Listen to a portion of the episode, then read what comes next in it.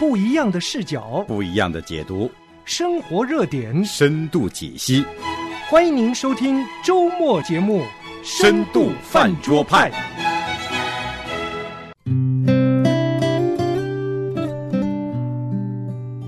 来三星堆啊，你明明白白的进来，迷迷糊糊的出去，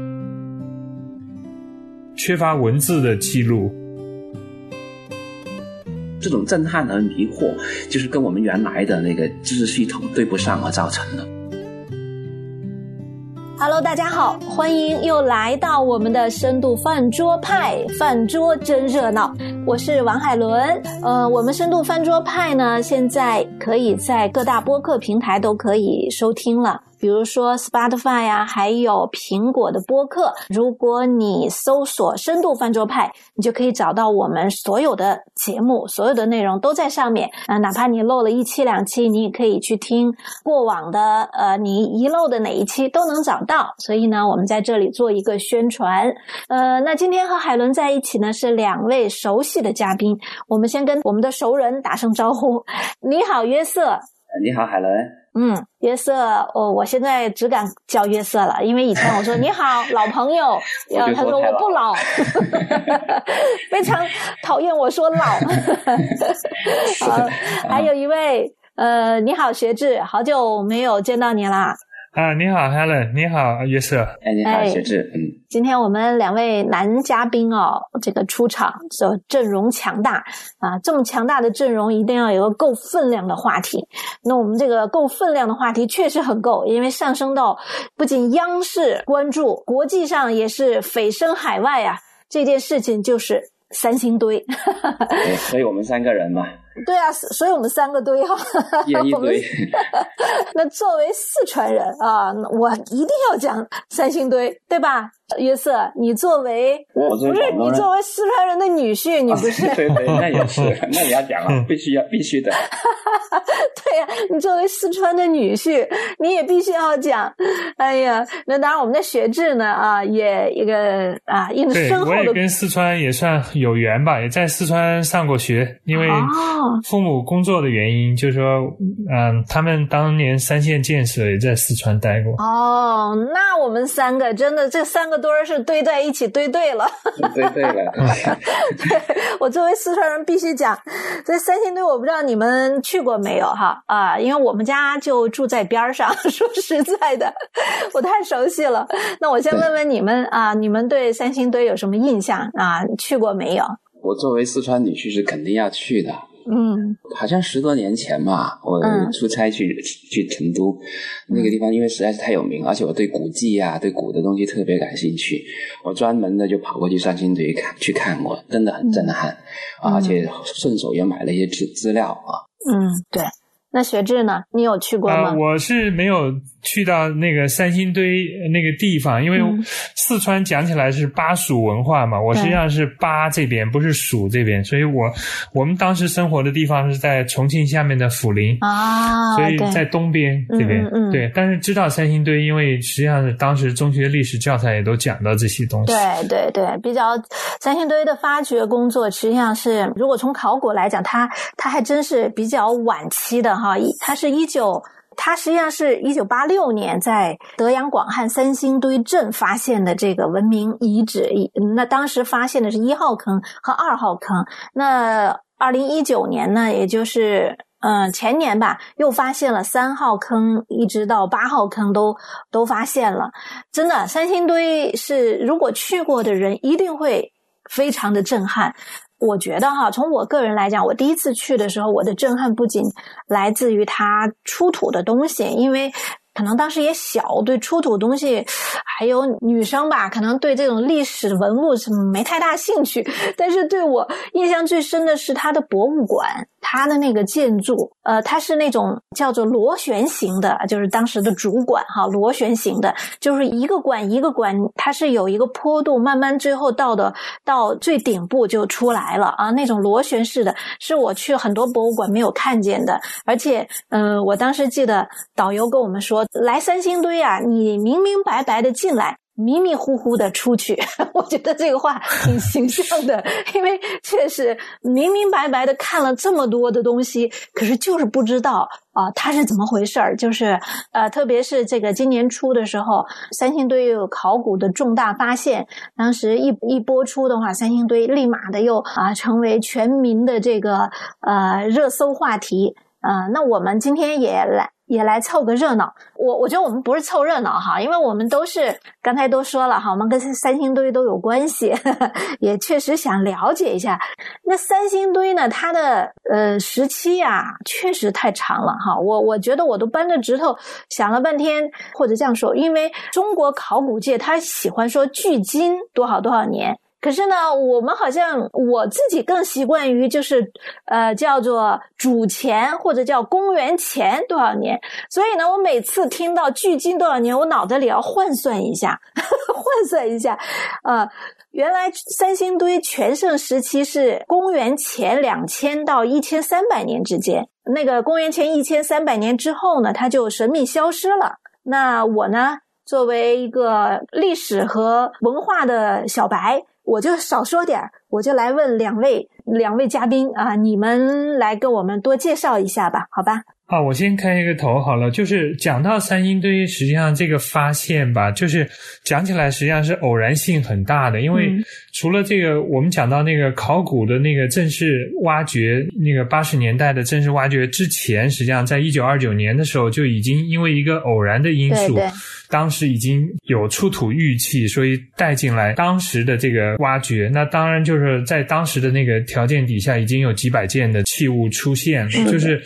中间实际上是隔了很久，那包括八十年代的这个挖掘，实际上起因也都是因为当地的需要发展经济，需要这个挖土造呃做砖啊这些这些因素，就是说带进了这个挖掘的工作。二零一九年这个继续的挖掘也都是因为好像就是为了因为旅游的因素吧，嗯，就是说在一号二号这个堆之外还有一个坑，所以好像是这个三星堆的发掘就是。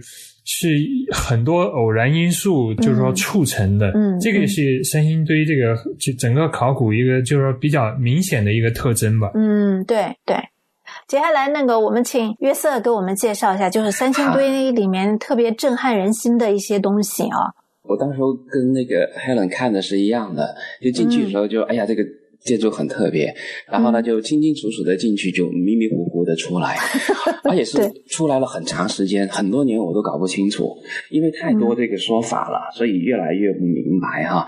但实际上到后来，我因为我看过很多的博物馆，我我到每个城市都看，我就发现，如果是对圣经不认识的话呀，所有大部分的这些东西都很难弄明白。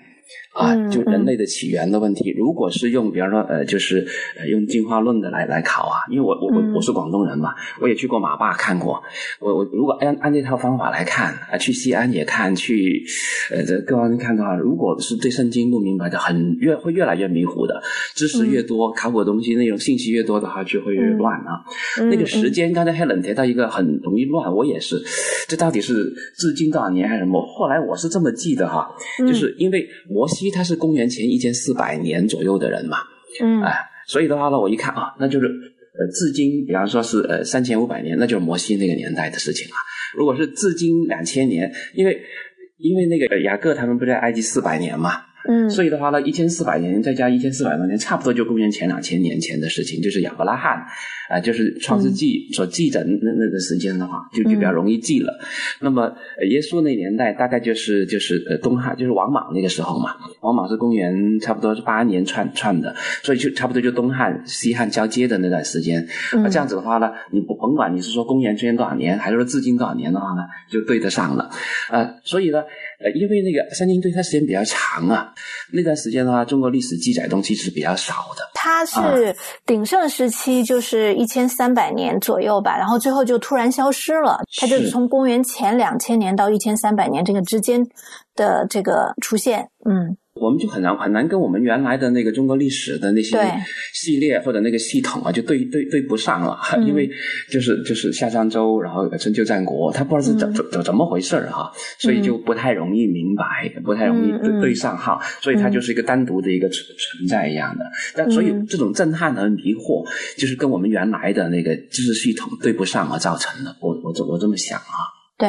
对，这边主要是确实就是大家学一些东西都是有一个参照系，这个参照系好像就是完全颠覆你原来的那种认同。就是三星堆，比如像他自己就是鼎盛的是在商代的时候，那最后整个。怎么一下突然消失了？最后整个蜀国又怎么消失了？被这个秦就说灭亡了。那这些东西实际上是在我们以前的那个知识的那个参照系的外边，就是是边缘的东西。我们好像以前没有太留意，所以突然进来这么一个东西，我们好像很难把它放进我们已经有的参照系里面，就是来看。对。还有它的那些文物的特点也是特别不一样。比如说我去看的时候，呃，我好像在最近两三年前还去过一次，带着我的一些朋友也去过一次。啊，比如说它的那个，嗯，所谓的这个招风耳，哈，有的青铜器的面具，不硕大的耳朵叫招风耳，还有那个呃，那个那个极目。那个眼睛就是突特别凸出来的那种青铜面具啊，而且非常的大，它的实体是非常的大的啊，比人的正正常的脑袋都大啊。所以你看到呃同时期的，比如说同时期的中国很多地方出土的仰韶啊，还有这个红山啊、半坡，它其实还在石器时代，就是完全就对不上。对，对不上，就是没有那么，就是这个时时代的特征是断裂的，所以呢，都把三星堆称称为三星堆文明。没有称三星堆文化，哎，比如说我们说仰韶是文化哈，仰韶文化，或者是呃红山文化，它的文化和文明是有区别的。它文明如果一个古迹或考古，呃，这个地方被称为文明，它是要有有四个吧，有四个特征，至少要满足三个。第一个是要有青铜器，因为这是最起码的；第二个要有城市的痕迹；第三个要有文字。啊，第四个要有大型的这种礼仪的场所，所谓礼仪可能就是宗教啊、祭祀啊这些，它能发掘出来。就说这四点你满足三点了，基本上就可以被称为叫做文明了。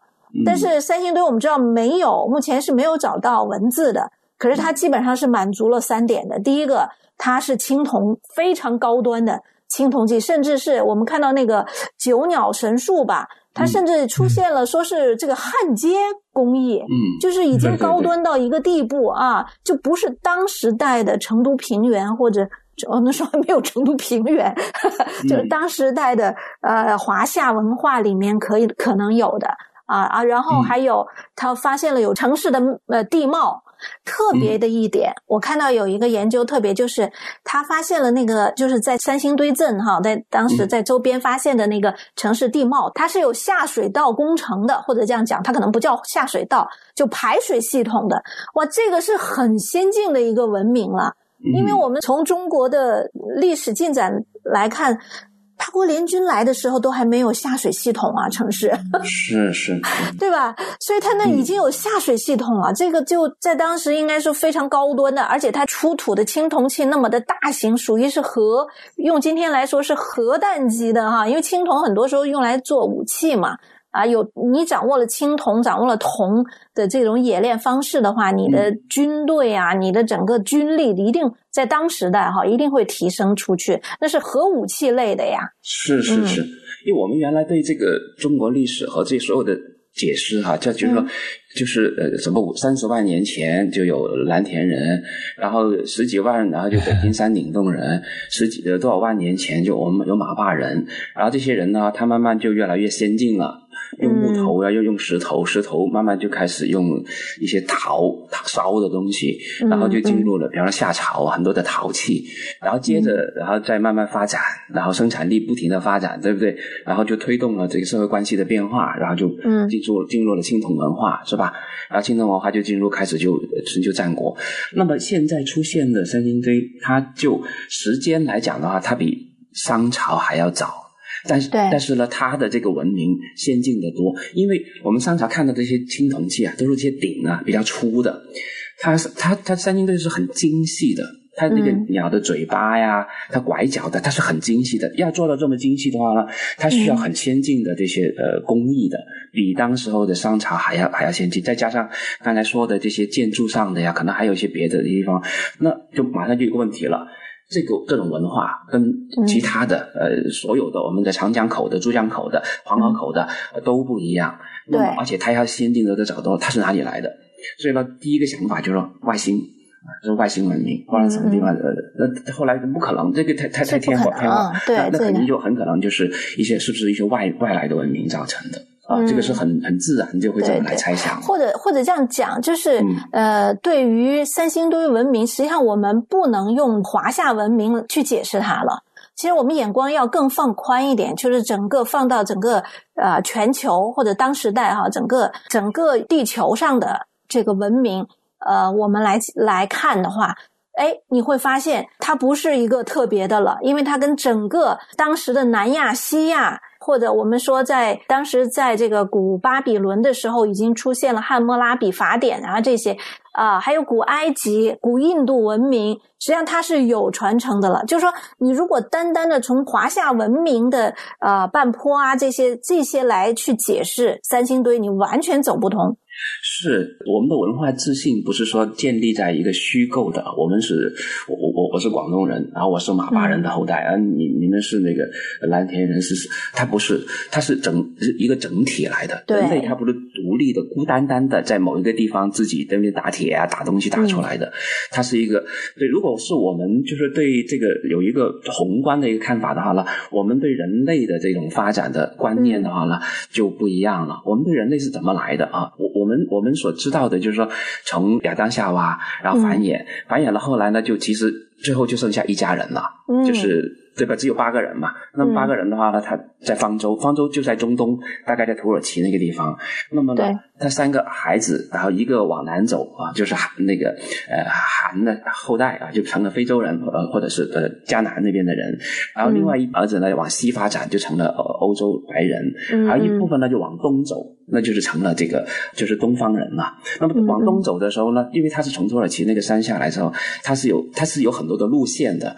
比方说往北走，他。就可以穿过，比方就是去到那个俄罗斯啊，然后以后再穿过那个海白令海峡，然后就来到了来到了美洲啊，来到了呃从温哥华，然后沿着那个那个落基山，然后就去到了美洲，然后再经过中美洲啊，建立了印加文化、秘鲁文化，还有一部分中间走的，就从类似于丝绸之路的，那么他们可能就是来到了黄河流域，我们叫做昆仑文化，还有一部分呢，它是可以往南走的，就通过那个地中海啊，通过印度洋啊啊，然后再连。接上啊，比方说就从那个缅甸啊，或者是从那个地方就进入了那个呃，就是四川盆地啊，或者更远一点的就直接去往往就是广州啊、泉州啊，往海边这么过来啊，这个是整个的那个迁移的路线啊。如果我们从这个迁移路线来看的话呢，其实很多呃中国的文化现象，很多考古都可以都可以得到解释的。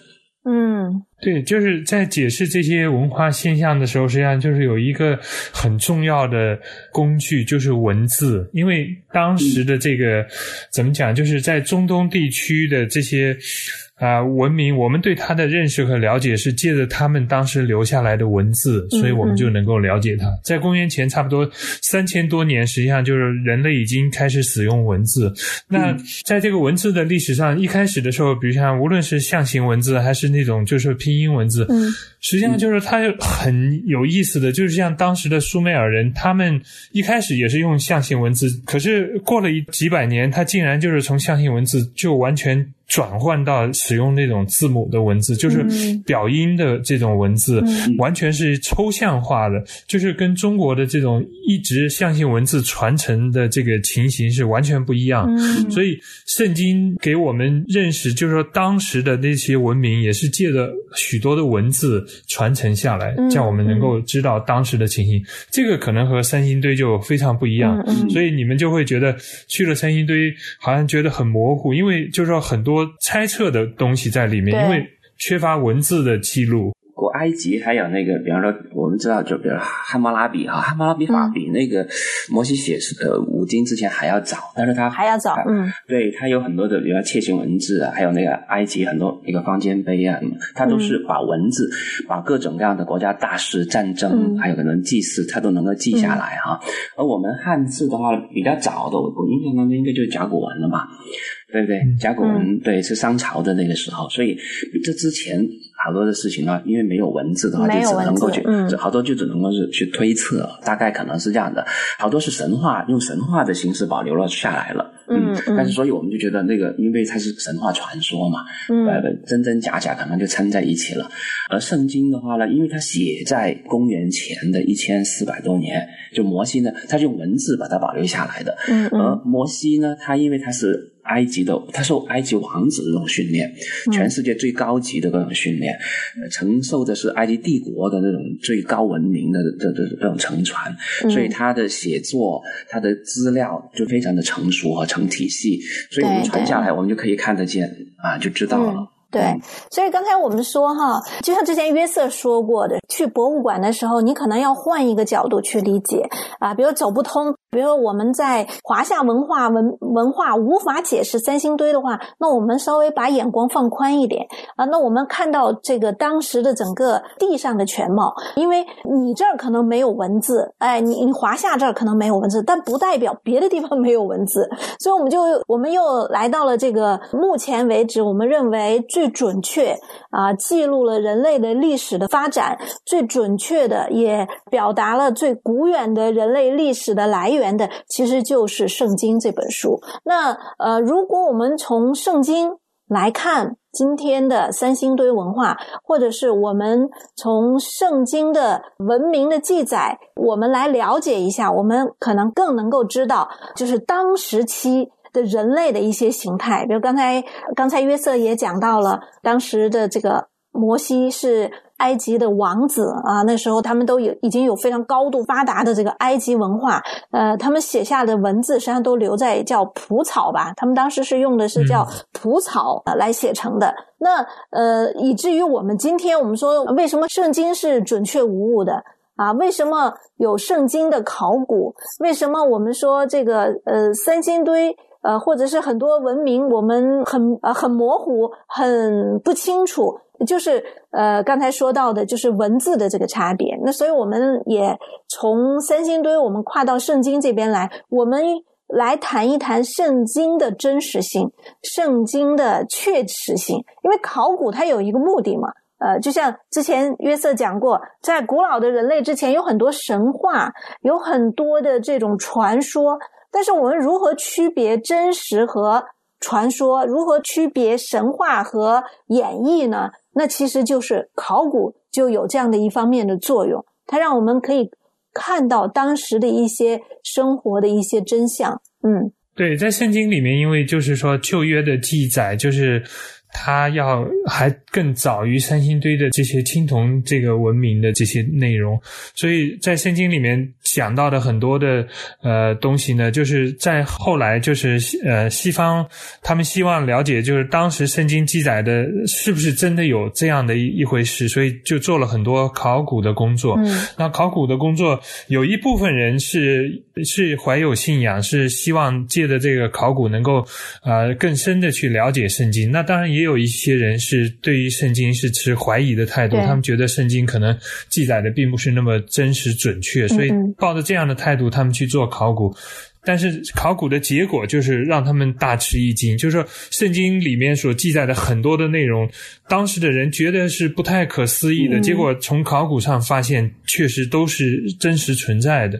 所以这样的一个情形，就是说帮助人了解，就是圣经它的这个记载本身是真实可靠的。对，那就是举例子来讲，也就是当时圣经在这个就是所谓摩西五经是圣经最早的这个五本书，嗯，那。里面有记载到这个以色列人当时他们呃周边的这些民族，那其中有一个民族是所谓的赫人。这个赫人这个民族在之前是呃大家就觉得好像是不是真实存在的，可能是圣经里面记记录的。那后来在考古上就从圣经以外的这个这种历史的证据上证明是存在有赫人。嗯，所以就是说像这样的一些。呃，记录就实际上帮助大家认识到这个圣经的这个真实性，它的那个历史的那种准确性。对对对，考古学其实我记得就以前啊，古代没有的。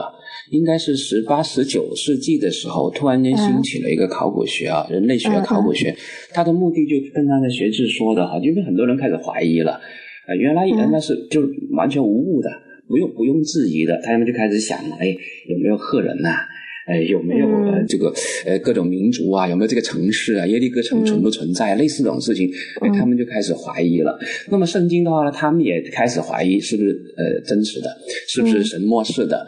我举个例子，就即使到了新约的时候，就是有一个故事是说，呃，耶稣和他的门徒出了耶利哥城，然后就见到了那个人，就求他来帮助医治啊。而另外一个呃福音就说他们是准备进耶利哥之城的话呢，发生的是这这件事情，他们。就说那不就矛盾了吗？你看，有些是说准备进入城之前，有人说准备出之前。那么一考古后来发现，原来耶利哥它就两座城嘛，新城跟旧城嘛。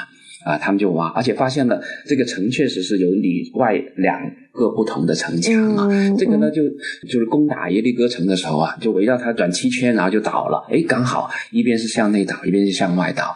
所以考古学的目的呢，就是。当别人去怀疑圣经记载的真实性的时候呢，考古学是用事实来说明圣经是绝对无误的。所以我们的很多考古，如果是离开了呃圣经啊，离开了这个目的的话呢，那就变成了人去追求一些很好玩的事情啊，增长知识和智慧的事情啊，啊，解释起来的话就开始天马行空了。圣经对这个就是一个很很很有很很好的一个例子啊，嗯，就是当你离开了呃这个。真理离开了圣经所教导的时候呢，你就可以想到外星人啊，哎，想到这些呃什么蜀国的蚕虫与羽猎什么的啊，一开始就想到很多很多，就天马行空了啊！天马行空。我看过一本书，他是说原来周朝的那个祭祀，因为发生那个内乱嘛，所以那个祭祀呢就趁夜就把那个里面的各种呃就是那个祭祀神的东西打包，然后就拼命就跑跑到那地方，后来就就出了问题了，赶紧把它埋藏起来。他就有很多很多的解释啊，但是从圣经的解释的。我我们就完全就不是这样子来看了啊！所有的这些疑问都很容易就看得明白。比方说，你说那个眼睛，刚才三星堆，刚才还想说三星堆这个眼睛它就凸出来了嘛？那凸出来的话呢，有很多解释嘛。比方说他得了甲亢，必须要先有甲亢的才能够做祭司。第二，这是千里眼，千里眼，嗯，对，顺风耳，千里眼。但是呢，我们一看摩西里面所讲的，就是说，这这是一种可能，比方说哈，对人类祖先能力的这种这种崇拜。因为他吃了智慧果之后的话呢，他眼睛就明亮了，他就能够看到好多别别人看不到的东西了。那么这个眼睛如果是这样子来来来来看的话呢，他就会跟别人的解释就不一样了，因为他有圣经的依据里面。那那如果是这样子看的话呢，那么三星堆的这些祖先这些人的话呢，他们是知道圣经的故事的，而且他们是崇尚某一种能力的。哎，我我觉得约瑟哈帮我们带入一个新的视角、新的视野哈，好像打开了一个呃小电影的大门一样的。哎，就是我们如果从圣经来看三星堆里面它的象征性，还有它的。整个的考古出来的这些出土文物会怎么样呢？从圣经的角度来看会怎么样呢？但是呢，时间关系，我们就留在下一集再跟大家分享啊。深度翻桌派是周周见，我们下次见，谢谢大家，再见，好，再见。想要参与饭桌吗？想要和饭桌派的主持人互动吗？您可以写电邮和发短信，我们的电邮是。饭桌派汉语拼音 at 良友汉语拼音点 net，你也可以编辑短信发送到幺三二二九九六六幺二二，前面注明饭桌派，这样我们就能收到您的信息了。来跟从我。是上帝对世人的宣告。主，我愿意，是我对上帝的回应。来跟从我，是主对你的召唤。主，我愿意，是我对生命的决定。你愿意吗？这一生与你同行。良友电台二零二一年年度主题：来跟从我。